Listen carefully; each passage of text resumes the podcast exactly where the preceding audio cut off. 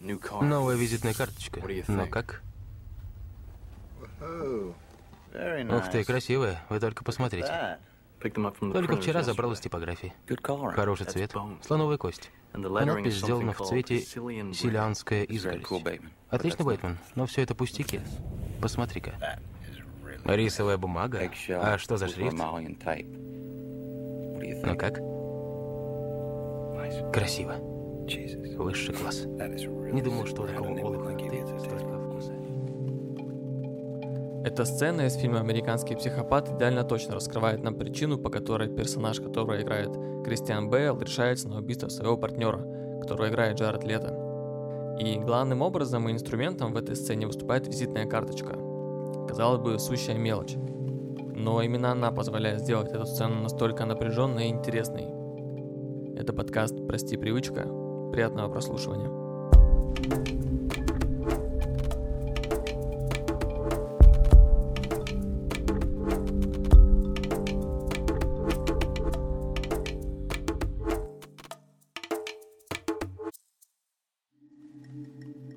Я думаю, у каждого человека хотя бы раз в жизни оказывалась в руках визитная карточка. Была она ваша или же кем-то вам вручена, это не важно. Важно то, что привычка пользоваться визитными карточками пережила не одну тысячу лет. Не раз менялся смысл и цель этого изобретения, но тем не менее эта привычка благополучно дошла до наших дней. Так откуда в нашей жизни появились визитные карточки? Что первое приходит вам в голову? Наверняка первые ассоциации у всех пробегут с Америкой, ну или Франция, Германия, но это не так. История визиток началась еще задолго до того, как США появилась как государство – и произошло это более двух с половиной тысяч лет назад в Китае, в эпоху правления Чунци. Подобные карточки были обязаны иметь при себе все китайские чиновники. Там было указано имя, фамилия, должность хозяина визитки.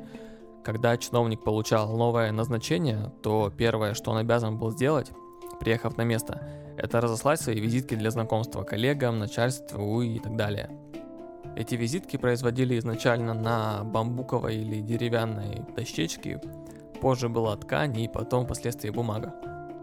В то же время существовал еще один формат визитки. Это была та же деревянная дощечка, но у нее был немного другой функционал. При срочном неотложном визите можно было послать визитку со слугой впереди себя. Таким образом, хозяину дома, в который наносился визит, представлялась возможность достойно встретить гостей – там уже была информация о времени, целях визита и лицах, которые будут принимать в этом участие. Еще ими пользовались как почтовой карточкой для выражения соболезнований, поздравлений, напоминаний. Причем это была именно визитка. Она практически ничем не отличалась от тех, что носили с собой. Тот же размер, цвет, материал, все было регламентировано.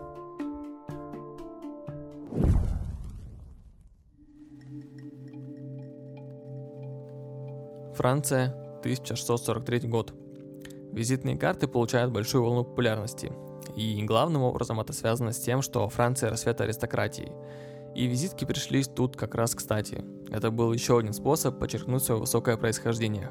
Их каллиграфически оформляли, расписывали, разрисовывали. И в те времена визитка была скорее похожа не на то, что мы привыкли видеть, а на маленькую картинку или на игральную карту – были специальные художники, которые специализировались только на визитках. И в течение достаточно долгого времени весь высший свет Франции играл в эту игру, передавая друг другу свежеадресованные карты. Именно во Франции сформировалась позже европейская культура использования визитных карточек, и от французского слова «визите» произошло современное название визитки. Эта привычка берет новое направление в России 19 века. Конечно, визитки были и до этого, еще со времен Екатерины II. Они были заимствованы из французского придворного этикета. Они практически ничем не отличались от европейских аналогов, да и привозились зачастую из-за границы. Богатые люди были не против потешить свое самолюбие новой визитной карточкой, особенно если она была изготовлена зарубежными мастерами. Так, например, Александру Суворову визитные карточки делали итальянцы. На них была изображена сцена охоты с собаками на вепре – довольно типичная картинка для мужских визиток того времени. Но с 19 века в России стали популярны частые посещения родственников, знакомых, сослуживцев и коллег. Если нужно было обозначить свой визит, а денег на персональную визитку у вас не водилось, то можно было вписать свою фамилию в общий визитный лист. Такие листы обычно висели при входе или же лежали у консьержа. Если речь идет о высших слоях населения, то тут модно было облить визитку духами, спрятать в букет и передать хозяину дома вместе с прислугой. Таким образом, в России того времени сложились даже свои внегласные правила касательно визиток. Если при нанесении личного визита хозяина не удавалось застать дома, то визитку оставляли слуге. Вернувшийся хозяин сразу все понимал, когда брал ее в руки. Если загнут правый нижний угол, значит, что посетитель очень хочет встретиться с вами. Если левый нижний, то гость уже не надеется на встречу. Все это время визитки не несли никакой смысловой нагрузки. Ее могли передать как маленькую открытку или банальное предупреждение о визите. Даже при обмене визитками в очень высоких кругах зачастую на визитке трудно было обнаружить что-либо кроме семейного герба, имени, фамилии и разнообразных рисунков. Иными словами, ноль информативности. Понять, чем занимается человек или каких он взглядов было невозможно при просмотре визитки. Использовать их в качестве рекламы себя или своего дела станут гораздо позже.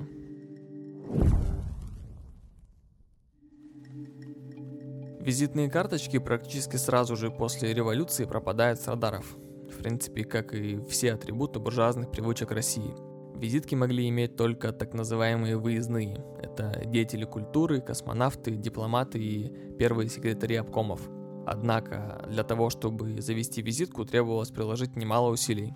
Нужно было написать соответствующее заявление с подробным объяснением такой необходимости, а затем пройти множество инстанций. Визитки приобретают совершенно другой облик. Все визитки были одинакового размера, содержали одинаковое количество информации, никаких цветов, никаких рисунков и лишней информации. Все строго. Следующий этап российской истории этой привычки – это перестройка – как только у бизнеса 80-е появляется глоток свежего воздуха, люди сразу вспоминают о такой простой, но необходимой вещи, как визитка. Плюс к этому это стало не таким дорогим удовольствием. Появились первые типографии, которые стали использовать уже готовые шаблоны и шрифты для изготовления визитных карточек. И это снова быстро входит в обиход. Но теперь не только для высших слоев населения, а для всех, кто захочет. При этом теперь у людей есть понимание, что теперь это не просто красивый кусок бумаги, а по своей сути визитка делается для того, чтобы получивший ее человек решил воспользоваться информацией, которая указана на ней, а не просто убрать стол или выкинуть ближайшее мусорное ведро. Так как визитными карточками в разное время пользовалось просто безумное количество людей, они бывают самые разнообразные. Как говорится, кто на что гораст. Но хочется, наверное, рассказать про самые необычные визитки, которые мне удалось найти, работая над этим эпизодом. Например, Стивен Возник, это соучредитель компании Apple, изобразил на своей визитной карточке не номер телефона, а некую загадку с числами. Только после решения этой загадки вам мог открыться его номер телефона. Я не знаю, насколько часто он использовал эту визитку, но тем не менее она у него была. Следующая визитка – это исполнительный директор Lego Group. Вместо визитки он использовал человечка Лего, который был сделан под ее внешность и с нанесенной на него информацией – а на визитке американского мафиози итальянского происхождения Аль Капоне было указано, что он дилер старинной мебели.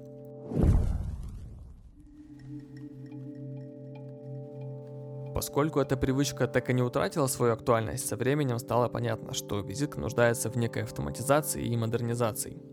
IT-специалисты и инженеры начали смотреть на это как на возможность заработать, и дальше будут многочисленные попытки переосмыслить визитную карточку. Этим занимались буквально все, от крупных компаний до IT-энтузиастов-одиночек. И, конечно же, в этой истории случилась масса факапов. Наверное, самое неудачное решение – это визитка с дисплеями. Слишком дорого, сложно, плюс нужна зарядка. А, скажем прямо, заряжать визитку – идея сомнительная. Дальше были визитки, которые обменивались данными по Bluetooth и еще много странных идей. Стали появляться даже сканеры для визиток, которые передавали информацию сразу на ПК. К 2012 году стало ясно, что не стоит перебарщивать и превращать визитку в супер гаджет. Стали появляться действительно интересные идеи. Появились карточки с датчиками NFC. Эта технология позволяла передать информацию собеседнику одним прикосновением к смартфону. Следующим удачным решением стали QR-коды. Это позволяло не носить с собой никаких бумажек, QR-код можно было хранить просто у себя в смартфоне. QR-код сканировался и вел к нужной информации. Позже появились приложения для смартфонов, которые позволяли создавать и хранить QR-коды. По сути, такое решение упразднило визитные карточки в классическом понимании, но суть осталась та же. Подводя итоги, сложно сказать, насколько необходимы визитки в наше время. Если вы не глава корпорации или топ-менеджер, для которого визитка – это часть делового этикета, то, наверное, для вас визитка не сильно актуальная привычка. Потому что, по сути, телефоны в наше время отчасти выполняют функционал визитки. Но, тем не менее, визитки все еще не пропали из нашей жизни. Спасибо всем, кто дослушал этот эпизод до конца. По понятным причинам выпуски выходят нерегулярно в последнее время, но надеюсь, что в ближайшее время получится это исправить. Лучшей поддержкой от вас был бы комментарий и оценка под этим эпизодом. Это всегда безумно приятно. Если у вас есть идеи для будущих эпизодов, пишите их на почту, которая указана в описании. Ну и в это непростое время хочется пожелать всем удачи и терпения. До свидания.